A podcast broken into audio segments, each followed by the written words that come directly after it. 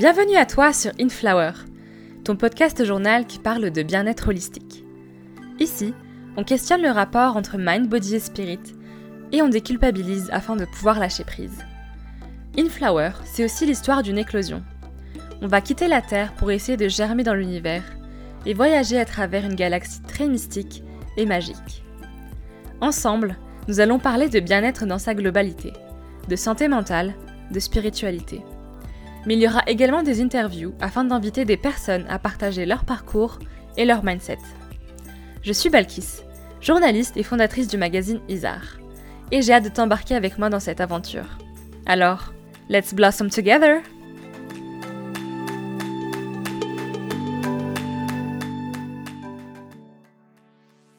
Bonjour à tous et bienvenue dans un nouvel épisode de ton podcast Inflower. Alors aujourd'hui, j'ai le plaisir d'avoir Maram avec moi aujourd'hui. Je vais te laisser d'abord te présenter et nous dire un petit peu qui tu es et ce que tu fais. Ok, bon, euh, bah, je m'appelle Maram, euh, Madame Khnissi. J'ai 19 ans, je suis étudiante en LLCR anglais et euh, il m'arrive d'écrire. J'écris, euh, je suis je me dis presque poétesse parce que je ne sais pas si j'y suis vraiment arrivée. Et, euh, et, voilà, et je confectionne avec mes poèmes des petites vidéos qui me ressemblent. Je pense que si je pourrais me définir, je dirais ça.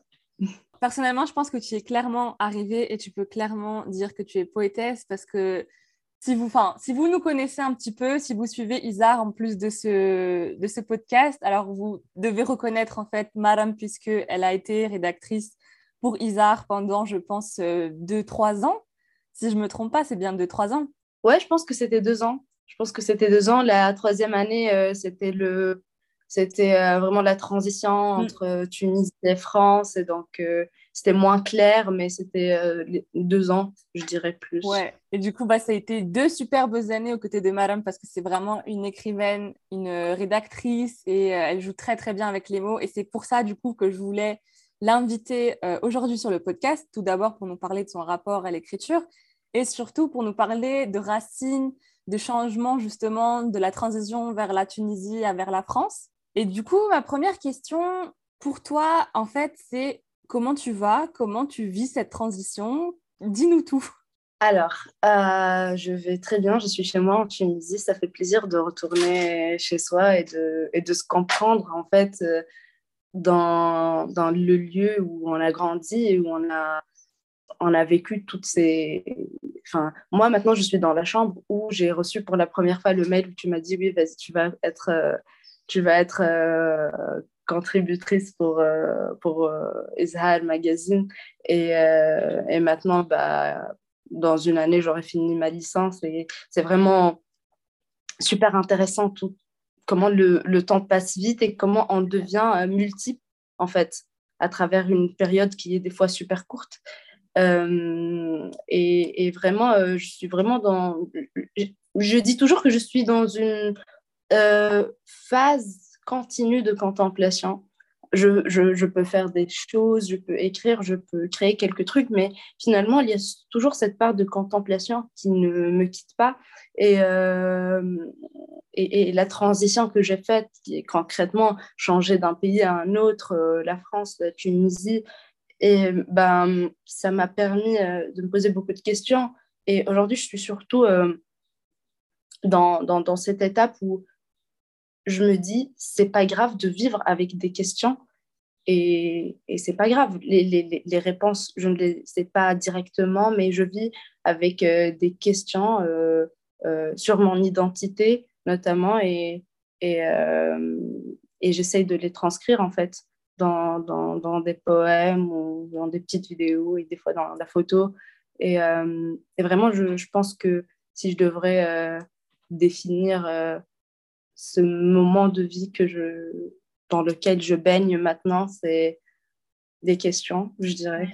Ouais. Voilà, c'est des questions sans souci de réponse.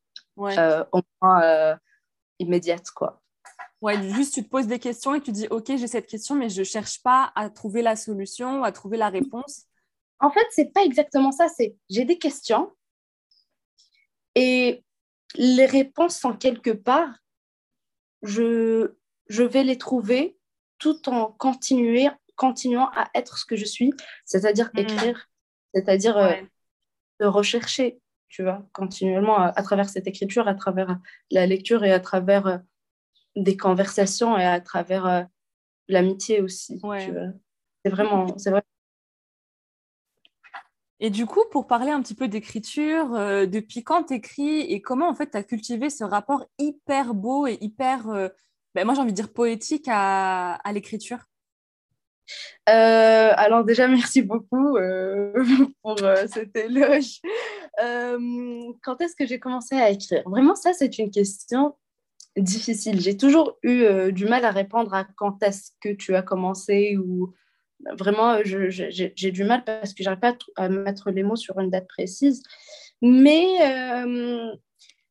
je dirais depuis mes 13 ans, mes 13, Ouais, depuis mes 13-12 ans, j'ai j'ai euh, découvert quelque chose qui s'appelle euh, le slam, comme beaucoup, je pense.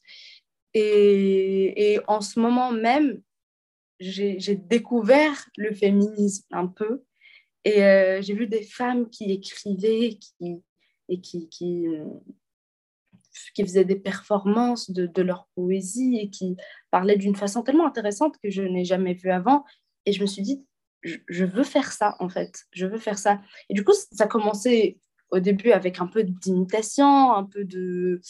Euh, enfin, oui, j'étais pas vraiment moi, mais je savais que je voulais faire ça. Je savais que j'avais quelque chose qui pouvait être dite.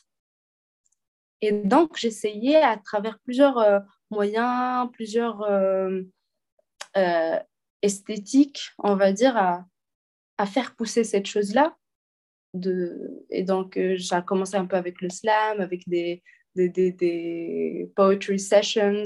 Je me rappelle à Hamamet, euh, on partait avec mes parents à, des, à euh, des, soirées de poésie. Il n'y avait que des personnes âgées de, de, 50 ans, 60 ans. Il n'y avait que moi qui avait, qui avait 13 ans.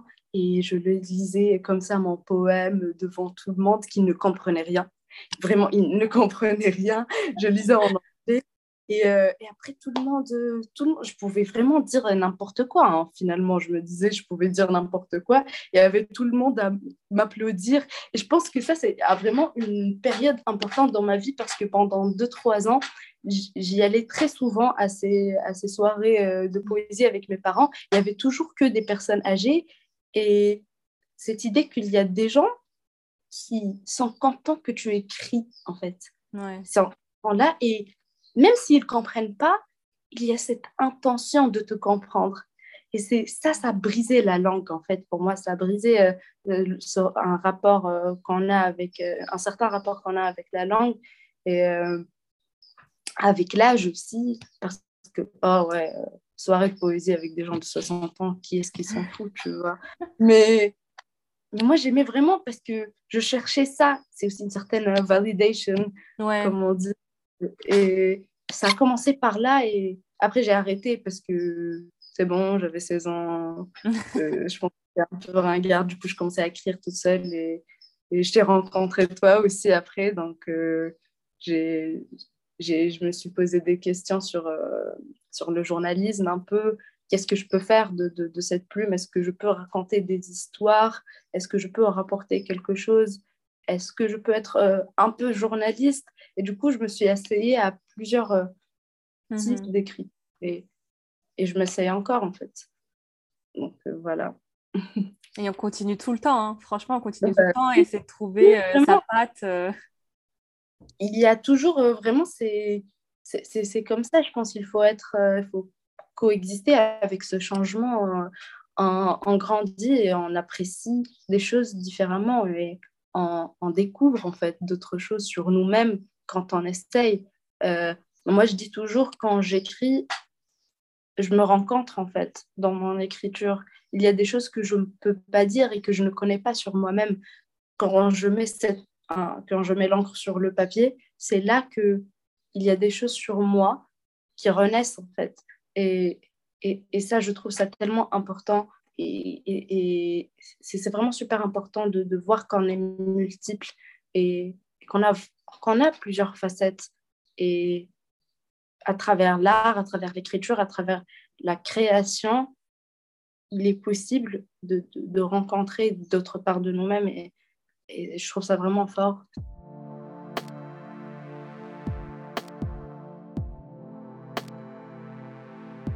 Quand on est... En fait, l'écriture, ça fait partie de notre vie depuis super longtemps. Et comme, en tant qu'étudiant, on écrit tout le temps.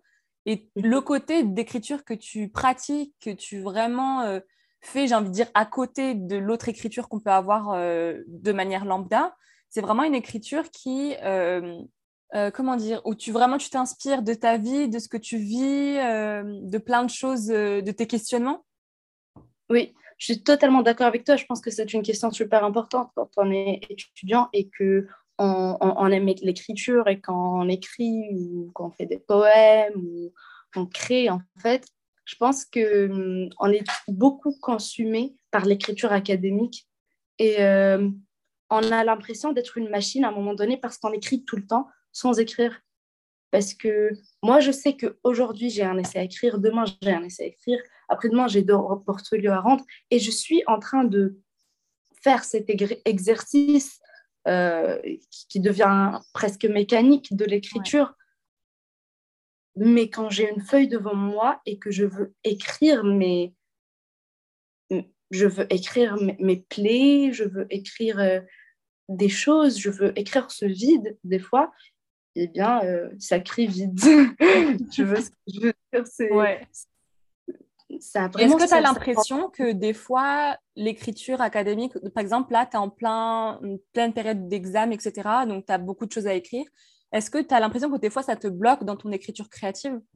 Oui, oui, beaucoup de fois, oui. Je sais pas, enfin, je pense que c'est très, euh, comment dire, ça influence beaucoup parce mmh. que, justement, je pense que le mot consommer est, est très... Euh, est bien dit dans ce, dans ce contexte-là parce que tu te retrouves dans un cycle d'écriture et tu, tu, es un peu euh, esclave de, de, quelque chose que oui, tu as choisi de faire tes études, mais tu es aussi obligé à écrire un, un certain euh, nombre d'essais de, ou tu, tu, as vraiment des devoirs, tu te sens obligé à un moment donné de, de, rendre des, de rendre des devoirs. Quoi. Et, et euh, tout ce que tu as dans ta tête, c'est cette responsabilité.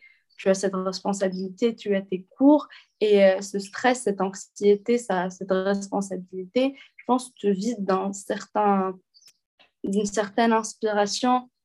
Et moi, ce que je fais, c'est que quand je ressens que je n'arrive plus à écrire, en fait, je parle de ça avec ce que j'ai. Il me reste de mots je parle du fait que j'arrive plus à écrire. Et je pense que ça, c'est super cool. C'est euh, le fait que on peut écrire même du rien, on peut parler de rien du tout, parce que même le rien, en fait, c'est quelque chose. Tu vois ce que je veux dire? Je pense que parler du fait que tu peux pas écrire, c'est parler de quelque chose assez important. Et moi, j'essaye de faire ça. Pas de me forcer, mais de me dire que ces, différents états d'âme, ces différentes euh, situations sont intéressantes. Même celles euh, à qui on ne porte pas assez d'importance, mm-hmm.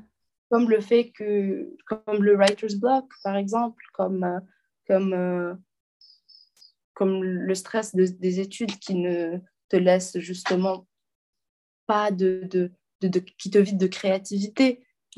On peut en parler de ça. Et c'est ça qui, euh, donne l'essence de l'écriture, encore une fois, et qui me pousse à, à, reprendre euh, la plume euh, de celui qui me la pique. Quoi. et du coup, est-ce que toi, tu as l'impression, je pense que c'est une réponse assez évidente, mais je te la pose quand même si tu as d'autres éléments à nous donner. Est-ce que l'écriture, c'est quelque chose qui maintenant, aujourd'hui, est une forme de bien-être pour toi, qui vraiment t'accompagne au quotidien, où tu vas te réfugier quand tu en as besoin, ou euh, c'est quelque chose que tu fais vraiment as a hobby, as a, tu vois? Je sais pas en fait. En fait, je n'arrive pas à classer l'écriture dans ces deux cases-là. Mm-hmm. des fois, écrire fait mal aussi.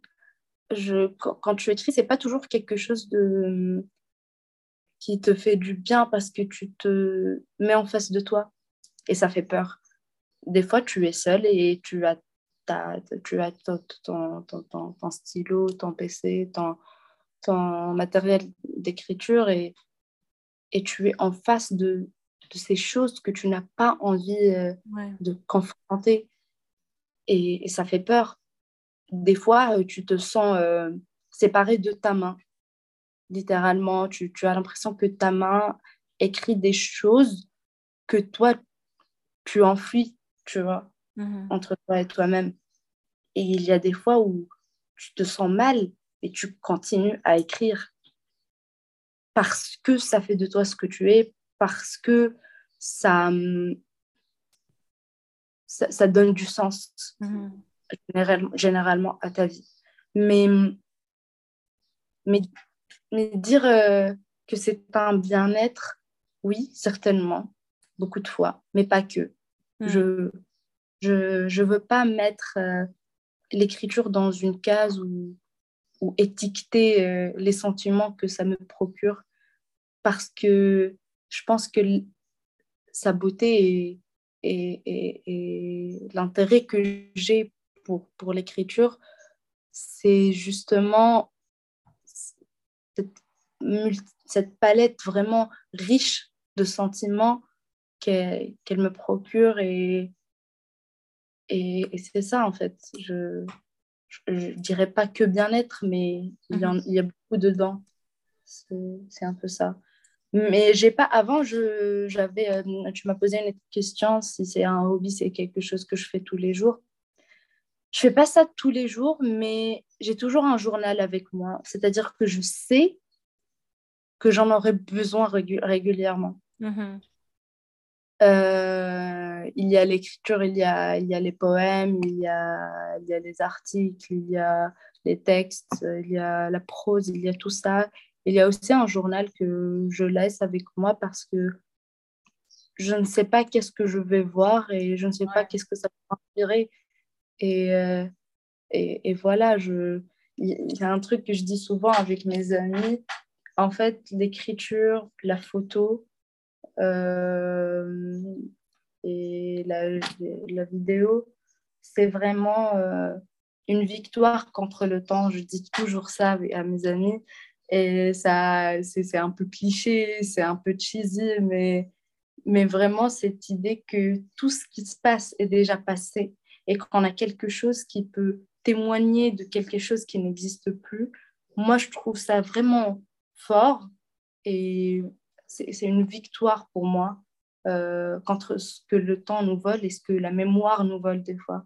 Et donc, euh, c'est pour ça que j'essaye de, d'avoir toujours avec moi une caméra ou un petit carnet, vraiment pour... Euh, parce que tu ne sais pas qu'est-ce qui peut passer par ton esprit, qu'est-ce que tu peux voir, et il faut noter ça, c'est tout.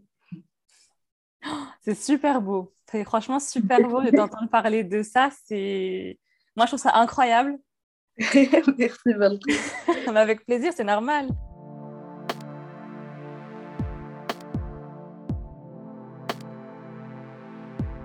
Et du coup, j'aimerais passer à une partie quand même euh, aussi très importante, et on en parle un petit peu depuis le début, c'est ce côté étudiant. Quand on est étudiant, euh, c'est une période très charnière de notre vie, c'est une période où on apprend à se connaître, et du coup, comme tu l'as très bien dit, l'écriture, ça te met face à qui tu es, etc. Et j'aimerais du coup euh, me pencher plus sur le côté étudiante bien-être, parce qu'en vrai, je, je, viens de comprendre que j'ai jamais interviewé d'étudiants dans ce podcast pour parler de ce côté-là, alors que c'est super important. Et c'est là où notre bien-être, je pense, je pense, en prend le plus grand coup. Est-ce que tu peux nous parler de ça, peut-être en commençant par nous dire, euh, bah, tu as été quand même lycéenne, collégienne en Tunisie, bah, comme moi d'ailleurs, donc tu peux peut-être nous parler de cette euh, évolution chronologique, de comment tu, tu as vécu en Tunisie, comment ça se passait de grandir en Tunisie pour toi et ensuite euh, de le quitter pour faire tes études? Ah, ça, c'est vraiment un changement assez je dirais, euh, c'est comme si, je vais donner une image, c'est comme quand tu pars euh, dans, un, dans une fête foraine et que tu, ou bien, euh, je sais pas, quand tu pars en manège et tu prends le, on a la montagne russe. Et tu sais que tu as appris la montagne russe, tu sais que ça fait peur, tu sais qu'il y a des. Enfin, tu sais ce que tu as fait, mais tu es tout de même surprise. Je pense que mon évolution a du sens, même si euh, il y a beaucoup de secouements, je mhm. pense. Genre euh, le fait que je suis partie en France, que j'étais en Tunisie, quand tu vois ça, tu dis waouh, c'est c'est plein de trucs, tout ça. Mais en fait, euh, quand, quand j'essaie de, de, voir comment est-ce que j'étais quand j'étais jeune, quand j'étais au collège, ça, ça prend du sens. Hmm. Ce que je suis aujourd'hui, ce que je suis maintenant, euh, c'est un peu une conséquence logique, tous ces secouements, tout, tout ce qui s'est passé. En Tunisie, j'ai vécu une vie assez simple euh, et assez riche avec des parents qui ont beaucoup privilégié la culture dans ma vie hmm. et un père, un père très engagé avec qui j'ai passé beaucoup, beaucoup de temps et qui m'a beaucoup influencé tout en me laissant la marge de, faire mes propres choix. Et je me, je me considère très chanceuse euh, d'avoir eu des parents qui ont vraiment euh, qui m'ont poussé vers, euh, vers la culture, vers, vers, vers la création, vers tout ça. Mais j'ai vécu à Hammamet, c'est un village sur la côte. Mm. J'ai eu la chance et le grand plaisir de vivre toujours près de la mer. Euh, j'étais dans un collège qui est bâti sur la plage, dans un lycée devant la, devant la plage. Donc, je pense que ça aussi, ça, ça, a une grande influence sur ma vie parce que maintenant, je vis dans, dans le Grand Est. Je vis euh, en Alsace. Il n'y a pas de mer. Donc, euh, ça, c'est vraiment un truc. parce que je suis originaire de Zardis aussi, qui est une presqu'île. Et toute ma vie, la mer, c'est quelque chose de super important pour moi. Et donc, son inexistence maintenant, je pense, elle a créé, elle a créé quelque chose dans mon écriture. Et euh, donc, pour revenir sur ma vie, j'ai vécu à, à Hammamet. Euh, j'étais riche de culture, et, mais dans la vie, c'était vraiment, vraiment simple. Euh, on sortait avec mes amis le week-end, on partait à manger des glipettes sur la plage. Euh, si on a de l'argent, on part à. On part Je ne sais pas si j'ai le droit de dire des noms de restaurants, mais pour ceux euh, qui se rappellent euh, My Wave près du lycée, quand on a un peu grandi et quand, quand on voulait faire genre, et, et, et à Touem pour manger des marloubes. Ça, c'est quelque chose de super important dans ma vie. et du coup, vraiment, c'était ça, mon divertissement avec mes amis. Euh, et, et, avec mon père, c'était la foire du livre chaque année, c'était les manifestations. Marre de quitter Oui, marre de quitter, c'était ça, c'est vraiment la foire du livre. Je n'ai pas raté une seule session. Mais c'est ouf parce que j'y allais littéralement tous les ans aussi. Ça se trouve, on a dû se croiser. Je suis sûre, et ça, c'est ça. On a dû se croiser, on se connaissait pas encore. Vraiment, vraiment, parce que j'ai rencontré beaucoup d'autres personnes qui y allaient chaque année aussi. Euh, c'est-à-dire que moi, quand j'avais quatre mois, c'était la première fois que je suis allée euh, à la foire du livre de, de Tuns Kram.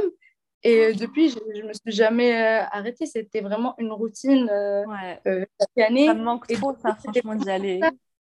Et, et, moi, ce qui a surtout beaucoup, je pense, c'est vraiment très important pour moi de, de, de parler de ça, c'est l'amitié surtout qui a vraiment animé ma vie parce que hmm. j'ai grandi dans une famille où l'amitié est super importante.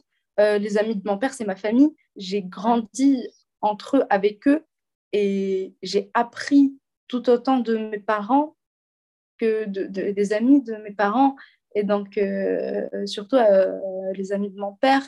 je pense que l'amitié, c'est une valeur qui, qui, qui, qui, a constitué euh, une grande partie euh, de, mon enfance, de, mon adolescence. Et maintenant, aujourd'hui, si je n'avais pas cette chance de grandir avec des gens comme les amis de mon père, je ne sais pas si je, enfin, si je, serais ce que je suis aujourd'hui. Je ne dis pas que je suis quelque chose d'incroyable aujourd'hui, mais je pense que c'est quand même intéressant d'être quelqu'un de de, différent ou d'être quelqu'un qui a vécu quelque chose. Et c'est grâce aux amis de mon père et grâce à, cette notion de l'amitié que j'ai pu déjà rencontrer des gens incroyables et que j'ai pu euh, naviguer ma vie de la façon dont je la navigue maintenant avec toutes ces failles. Je, me, je considère que je pense le, la perfection, c'est j'aime pas dire perfection parce que pour moi c'est pas une qualité mais mais euh, si, si, je devrais utiliser le mot perfection c'est c'est pour associer ça à mes à mes amitiés je dirais et euh, sans ça tout ce que je ferais perdrait goût je pense. Euh, mon écriture est beaucoup liée aux autres et mes autres particulièrement. Et euh, c'est les gens qui m'ont entouré, c'est les gens qui étaient et qui ne sont plus, malheureusement. Et c'est des gens aujourd'hui qui m'aident à aimer et, et à rigoler et, et, à continuer surtout vraiment et euh, de, ne pas, de ne pas lâcher prise. Et, euh, et, et, si je devrais vraiment parler de, de, de, ma vie ici en France ou en France ou en Tunisie, il y a un point qui, qui est resté constant, c'est euh, la, la, valeur que je porte euh, pour mhm. l'amitié. Et euh, donc, ça a toujours été ça. Moi, j'ai changé, j'ai beaucoup changé, notamment mon, rapport avec, avec les luttes que, que je me bats pour aujourd'hui. Euh, pour, euh, pour l'engagement, pour euh, l'écriture, pour l'art, pour, pour moi-même. Et, et donc, voilà. La notion d'amitié, on le, on le sent et on le voit directement que c'est super important pour toi. Et comment tu as vécu justement le fait de quitter la Tunisie avec ton cocon, tes amis, pour aller en France où tu connais personne, ou du moins peut-être personne, et tu dois te refaire en fait ces amitiés ou peut-être pas, ou tu retournes des fois en Tunisie pour voir tes anciennes amies, mais comment tu as vécu ce, changement? C'est vraiment drôle parce que malgré le fait que j'ai toujours été super attachée à mes amis et, aux amis de la famille et tout ça, je n'ai jamais concrètement pensé à ça quand je suis partie en France. Je n'ai jamais pensé au fait que bien sûr, j'ai pensé au fait que mes amis vont me manquer, à tout ça, mais je n'ai pas vu ça comme une coupure ou comme euh, une rupture. J'ai comme, j'ai, je n'ai pas pensé à ça de cette, euh, de cette manière et je n'ai pas aussi pensé directement au fait que ah, je serai seule. Parce que je ne, pense, je ne vois pas les choses comme ça. Je pense que, en fait, je viens de, de, me rendre compte, mais quand je pars dans un endroit, je ne pense pas au fait que je vais être seule je pense euh, juste que je vais découvrir et les amitiés renaissent en fait.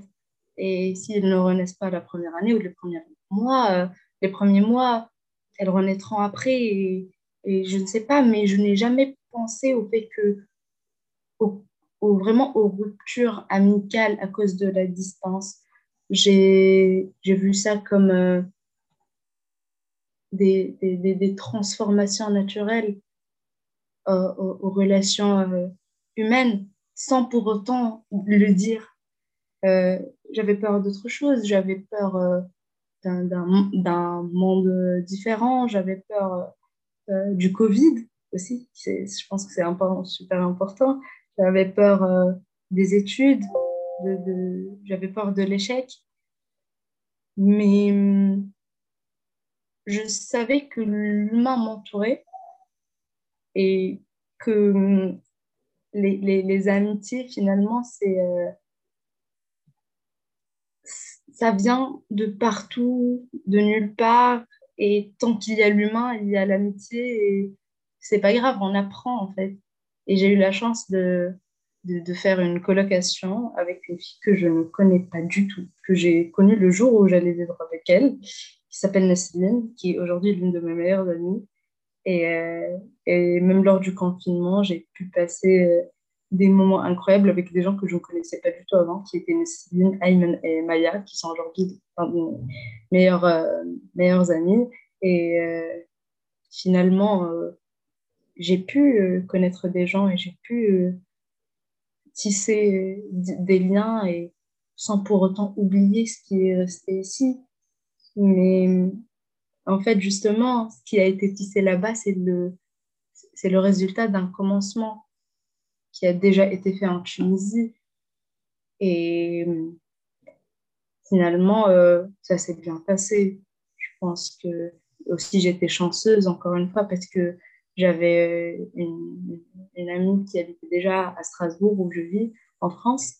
Et qui, grâce à elle, j'ai pu rencontrer d'autres gens super cool et super intéressants et, qui euh, qui, m'ont ajouté quelque chose. Et euh, donc, je, suis chanceuse quand je vois il y a d'autres personnes qui ont passé, euh, qui, sont parties en France pendant le Covid et qui étaient tout seuls pendant des mois et des mois et qui n'ont pas pu faire des amitiés. Et je pense que moi, j'étais aussi chanceuse. Donc, voilà, je vois les choses de cette manière. Et du coup, maintenant, tu es en France, tu as tes amis, tu commences, ça fait deux ans maintenant, tu commences peut-être à avoir tes routines. Et du coup, comment tu prends soin de toi en tant qu'étudiante euh, Ouais, voilà, ma, question est bien. ça me fait rire parce que là, je ne sais pas qu'est-ce que ça veut dire prendre soin de moi parce que je On a mental health level, tu vois. Mhm, mhm, mhm. Alors, je ne sais pas. En fait, euh, c'est quelque chose qui...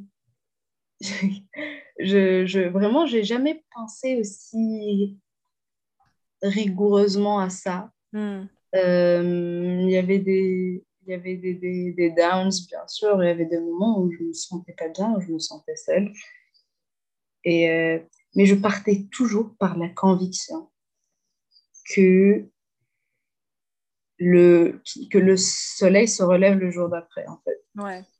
C'est toujours ça, en fait, ma, ma, ma conviction, c'est que, d'accord, c'est la merde, on fait quoi maintenant? Hmm. Ben, on fait quelque chose, on essaye de résoudre le problème, ou bien on assume, et, et voilà, quoi c'est toujours ça qui, qui, qui, résonne dans ma tête. Il y a une phrase que j'ai créée avec une, une, très, très, très proche amie à moi qui s'appelle Céline, que j'aime beaucoup, et qui, qui habite à Nice. Et pendant ces périodes, parce que l'année dernière, j'ai perdu ma grand-mère, euh, quand j'étais, euh, merci, quand j'étais pendant le, le, deuxième confinement. Et j'avais mon amie, j'avais Nesseline qui vivait avec moi, j'avais beaucoup d'amis qui, qui, étaient là avec moi, mais euh, j'étais loin et je ne pouvais pas aller voir ma famille, il y avait le Covid, tout ça. Et euh, avec euh, mon amie, du coup, Céline, on avait une phrase qu'on a créée ensemble. C'était Amal Karnita. Et du coup, ça veut dire l'espoir est une pulpe. Ça n'a aucun sens comme ça. Mais en fait, on, s'est rendu compte que quand tu coupes les tentacules d'une poulpe, euh, ça renaît. du coup, du moment que la poulpe elle est vivante, les tentacules renaissent. Et pour nous, l'espoir, c'est une poulpe parce que ça se régénère, en fait. C'est, comme les tentacules d'une poulpe. Même si tu nous les coupes, bah, du moment que je suis vivante, bah, ça va renaître. Et, et c'est comme ça, c'est de cette manière que je voyais les choses. Euh, il y aura toujours quelque chose qui va euh, mener vers, euh, vers un, certain résultat, vers une certaine ouverture. Même si on est dans le plus grand des, des, problèmes, mais je n'avais pas des routines particulières pour m'occuper de, de moi-même. Et je pense que c'est un truc que je me reproche un peu, euh, même physiquement, parce que c'est super important aussi. Je pense euh, qu'on en parle, on, en parle beaucoup, mais euh, moi, j'ai j'ai j'ai un peu une... Je m'en fous un peu de tout ça. je m'occupe pas beaucoup de moi physiquement, concrètement. Mais, mais je pense que c'est super important aussi Et surtout quand on est étudiant, quand, quand on, est, on dit oui, euh, on est jeune, c'est pas grave, on se laisse aller, tout ça. Un peu cette nonchalance de la jeunesse et tout. Mais je pense que c'est aussi important de se dire on est des êtres humains et on, on, subit des, des, des, enfin, les maltraitances d'un système aussi. Et je mhm. pense que c'est aussi une, une, manière de résister, de s'occuper de nous-mêmes. Et euh, euh résister, c'est pas juste gueuler dans la rue, c'est aussi euh, se dire je t'aime à nous-mêmes. Et euh, ça, c'est super important et je trouve ça incroyable, même si je le fais pas aussi souvent que ça. Mais c'est un point à, à, à réviser pour les prochaines années, je dirais. Quand on est étudiant, parce qu'on parlait de ça, on a tendance à s'occuper de, de, de, survivre quand on n'a pas assez d'argent, parce que la précarité étudiante, c'est, c'est un tabou, mais c'est un sujet très, très important et qu'on doit aborder euh, en France aujourd'hui et même dans le monde entier. Et ça, ça, ça affecte beaucoup notre rapport à notre corps parce qu'on ne peut pas aller faire du sport parce qu'on n'a pas le temps, parce qu'on doit bosser à côté de nos études, euh, parce qu'on ne peut pas acheter euh, des, des, produits pour s'occuper de notre peau, parce qu'on préfère manger le soir, parce que parce que on se sent on se sent privé de beaucoup de choses, on commence à nous priver nous-mêmes de l'amour qui qu'on doit à nous-mêmes. Et euh, c'est drôle parce que c'est lié à beaucoup de choses euh, et on ne s'en rend pas compte de, de, de, toutes ces liaisons euh, et ça nous affecte vraiment beaucoup. Donc voilà, mais moi personnellement, je pense que je suis encore une fois chanceuse parce que j'en suis consciente. Et même quand je ne fais pas quelque chose comme il faut, ou même quand je m'occupe moins de moi-même, physiquement ou bien mentalement, il y a cette, euh, une certaine force euh, où je me dis que ça ira mieux et, et j'en suis consciente, je sais, je, je sais qu'est-ce qu'il y a de mal, je sais ce que je fais, que ce que je fais n'est pas bien pour moi-même, par exemple, mais je m'occuperai de ça plus tard, c'est peut-être pas bien, mais je pense que c'est déjà bien de savoir et de ne pas être dans le déni. Hmm. voilà, c'est un peu ça. Hmm. J'adore cette réponse hyper, euh, hyper euh, importante et honnête. Et c'est bien aussi de savoir que des fois, euh, c'est pas ta priorité pour l'instant, ça le sera plus tard. Et puis, t'as pas à te mettre mal pour ça. Hmm. Et je suis vraiment super contente parce qu'on a parlé de vraiment plusieurs sujets, d'écriture, de grandir en Tunisie, de cette transition vers la France. Et euh, j'aimerais aborder un dernier sujet avant de poser une dernière question pour terminer cette euh, interview. Euh, et c'est la question de la dualité. Je te donne le mot, dualité. T'en fais ce que tu veux et tu nous dis ce que tu veux par rapport à ce mot-là. Qu'est-ce que ça veut dire pour toi? Est-ce que ça parle? Si ça ne te parle pas, en vrai, tu peux le dire aussi. Dualité. Euh, alors, dualité, je ne sais pas, parce qu'en fait, finalement, si je devrais parler de, de, dualité, je parlerais surtout de multitude. Hmm. Parce que euh, si on pourrait parler aussi de dualité, le fait de vivre en France et d'être né en Tunisie, euh, le fait de, voilà, ces deux identités qui se construisent.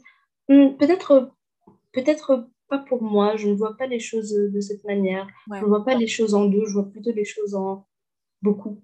Mhm. Euh, quand, quand on se bloque dans le deux, on, on risque à tomber dans, dans, des, dans, des, dans une vision binaire du monde, où mhm. c'est juste blanc et noir, et alors qu'il y a beaucoup de couleurs, de couleurs entre les deux. Et euh, c'est de très belles couleurs qui nous parlent et qui parlent de nous. Et euh, moi, c'est vraiment euh, la multitude qui, qui m'inspire et, qui fait de moi, qui, fait une, qui fait une grande partie de ce que je suis. Et même si on devrait parler d'identité, par exemple. Euh, moi, j'ai fait mes études dans un lycée tunisien. Euh, je n'ai pas la double nationalité, je suis tunisienne. J'ai grandi tunisienne, même si la culture française, euh, puisque le français c'est notre deuxième langue, même si mon père est professeur de littérature française, j'ai grandi en quelque sorte avec la culture française, mais j'ai toujours su que je suis tunisienne. Mhm. Je, je, fais mes études en arabe, mes amis sont tunisiens. Et donc, euh, je me suis vue, euh, je n'avais pas cette double identité réellement. Et donc, quand je suis partie en France, c'est un déroulement en fait. J'ai changé d'autres pays, j'ai accepté un autre monde qui est lui-même multiple. Donc, ça n'a mhm. jamais été deux. J'ai rencontré des gens d'autres pays en France. Euh, la France est un pays riche de plusieurs cultures. Et euh, c'est difficile de parler de deux aujourd'hui j'aimerais parler de, plusieurs parce que j'aime voir qu'on est tellement différents et, et cette, différence euh, m'apporte beaucoup de puissance, je trouve, dans ce que je veux faire et, dans ce que je suis et, dans, dans, dans, ma vie, généralement, je, je préfère vraiment euh, comprendre le monde euh, dans, dans, une vision qui puisse euh, être juste aux différences. Juste ça. Je sais pas si it makes sense, mais... It makes very much sense. Et franchement, c'est une réponse même si tu n'aimes pas le mot parfaite, pour moi, elle est parfaite. et c'est incroyable parce que c'est pour ça que j'adore faire ces interviews et c'est pour ça que j'adore Inflower. C'est parce que même c'est une discussion et même moi, je t'ai posé la question et j'étais en mode ouais, euh, dualité, euh, trop cool la question. Et en fait, you taught me things. And c'est si important de justement comprendre que la vision n'est pas binaire, qu'il n'y a pas un choix A, un choix B, il y a énormément de choses. Et ça, j'ai tendance à l'oublier. Et je pense que les gens qui vont écouter ce podcast, ça peut être un, reminder hyper important de se dire il n'y a pas que deux chemins, il y en a 14 milliards, il y a 14 milliards de couleurs entre le blanc et le noir. Et, et tu peux juste changer de couleur en fait. Et oui, c'est ça, en fait. tu peux juste changer de chemin, tu peux changer de couleur. Euh, vraiment, on, existe, euh, on, nous force des fois à, à, à vraiment être euh, linéaire, Mm-hmm. à être euh, binaire, quand, quand, on le disait, à être vraiment carré dans le choix. Et je pense que ça, ça c'est un effacement. Mm. Et, et c'est vraiment triste s'effacer à cause des choix. Je trouve ça tellement triste alors qu'on a On peut, on, peut, on peut être tellement libre Bon, après, ça, ça, ça, amène à une autre question. Est-ce que vraiment la multitude des choix, est-ce que c'est une liberté ou pas? Ça, c'est philosophique. Mais on, a, on peut être différent et who cares Vraiment, juste si on sent qu'on évolue, naturellement, on va changer et, et, on, va, on, va, on va être différent au cours du temps. Et on va changer d'idée et, voilà. Enfin, je pense que c'est totalement normal et qu'on doit encore encourager les gens à, à changer d'avis. Mm-hmm. C'est ça ce qu'il faut faire en fait. On n'est pas destiné à une chose précise dans la vie. Il y a tellement de choses à faire, à essayer. Il, y, a, il y a vraiment euh, euh, une multitude de choix. Vraiment une multitude de choix et, et on a le droit à l'erreur pour finalement comprendre euh, mhm. quand, que, que c'est pas ce qu'on veut et qu'on veut autre chose et on continue.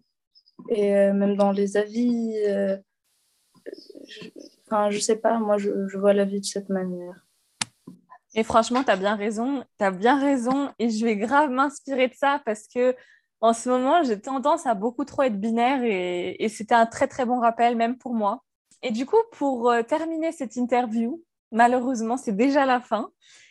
J'aimerais te poser une question par rapport à, toi. Est-ce que tu voudrais pour la fin de 2022, parce que là on est en, bientôt en juillet, il reste euh, un peu plus de la moitié de l'année. Et ma question c'est sur quoi veux-tu mettre l'accent pour cette dernière partie de l'année Encore une fois, s'il y a un truc que moi je ne sais pas perfectionner comme toi, c'est être visionnaire de la Et toi, tu es comme ça, tu, as, tu l'as toujours été, Valkyrie. c'est I invite you, I can't do that. Euh, je voudrais bien euh, vivre d'ici la fin de 2022. Je, je, je, veux dire des trucs super simples. Je veux valider mon année, je veux valider euh, mon semestre de l'année prochaine. Je voudrais apprendre, je voudrais beaucoup apprendre et, et peut-être, peut-être s'il y a une chose que je voudrais faire, c'est c'est de réaliser, euh, c'est de hum, donner vie à un, petit, euh, une vidéo plus longue que d'habitude où, euh, où j'écris, j'essaye de, faire quelque chose, d'écrire un texte et, de voir comment faire pour, pour, pour marier les deux. Et c'est ce que je fais depuis, depuis un bout de temps. Donc, j'essaie de faire un petit projet. bon, c'est toujours on reste un peu mollo mollo. Je, je, suis toujours à la recherche d'idées, euh, à la quête d'inspiration. Mais je voudrais bien euh, faire ça, faire euh, créer quelque chose et, et, shooter un, un, petit truc, puisque je suis avec ma famille, je suis en Tunisie. Et je pense que c'est important pour moi de, de laisser quelque chose de ces vacances et de d'écrire. Donc, je vais essayer de, de, faire ça. Mais sinon, c'est continuer l'engagement parce que c'est important pour moi. Mhm. Euh, continuer à, sortir dans les rues, continuer à dire non euh, et, et, continuer à, à, dire oui au changement. Ouais. euh, on dirait que dans une publicité là maintenant. continuer à dire oui. ouais, mais c'est super important ce genre de reminder. Oui, mais mais voilà, je ne sais pas vraiment, c'est vivre, rigoler, euh, sortir, apprendre et continuer un peu la création euh, et euh, faire quelque chose de plus concret. Surtout cette année, s'il y a quelque chose que je veux faire, c'est vraiment faire quelque chose de plus concret, de, de, de, plus lent peut-être. je participerai dans un festival étudiant avec, ou je ne sais pas, je sais pas, je, je pense à quelques trucs. Pourrait, ça ça pourrait peut-être me guider euh, ce que je veux faire euh, euh, dans quelques années dans l'audiovisuel ou juste dans l'écriture, je ne sais pas, mais, mais surtout continuer à, à résister aux choses de la vie mm-hmm. et à aimer les choses de la vie et voilà. Et à nager puisque je suis en Tunisie. ouais, grave, profite à fond. Et franchement, merci beaucoup. Merci beaucoup de ton temps. Merci beaucoup d'avoir répondu. Euh, au final, tu te fous de ma gueule, mais tu as été visionnaire. Hein, donc euh, voilà. You can do it. You can do it. merci beaucoup à toi, Madame. Franchement, c'était super intéressant. C'est un plaisir, Valtrice. Et merci à toi de laisser. Euh, laisser vraiment les femmes parler dans ton podcast et, et, et de vraiment ouvrir, ouvrir une, certaine voix pour, euh, pour qu'on puisse s'exprimer euh, sans pour autant euh, avoir peur, pouvoir disposer de notre voix, puisque apparemment on ne peut pas disposer de notre corps. Donc voilà. La Cour suprême, si tu nous entends, fuck you. Ça m'a beaucoup rappelé d'un article que tu, que tu avais écrit il y a, il y a quelques années sur Alabama. Alabama. Ouais, voilà. Et du coup, je en mode Is history repeating itself? Fucking. Ah, l'article. It fucking is. Mais bon, comme tu as dit, tant que l'espoir est une poulpe, donc on espère qu'on n'est pas morte, on va réussir à faire de belles choses on est mort, on est mort, de toute façon, on ne le saura pas. Merci beaucoup, Valtis. Je t'envoie beaucoup de bisous euh, de la Méditerranée d'ici jusqu'à la Méditerranée là-bas.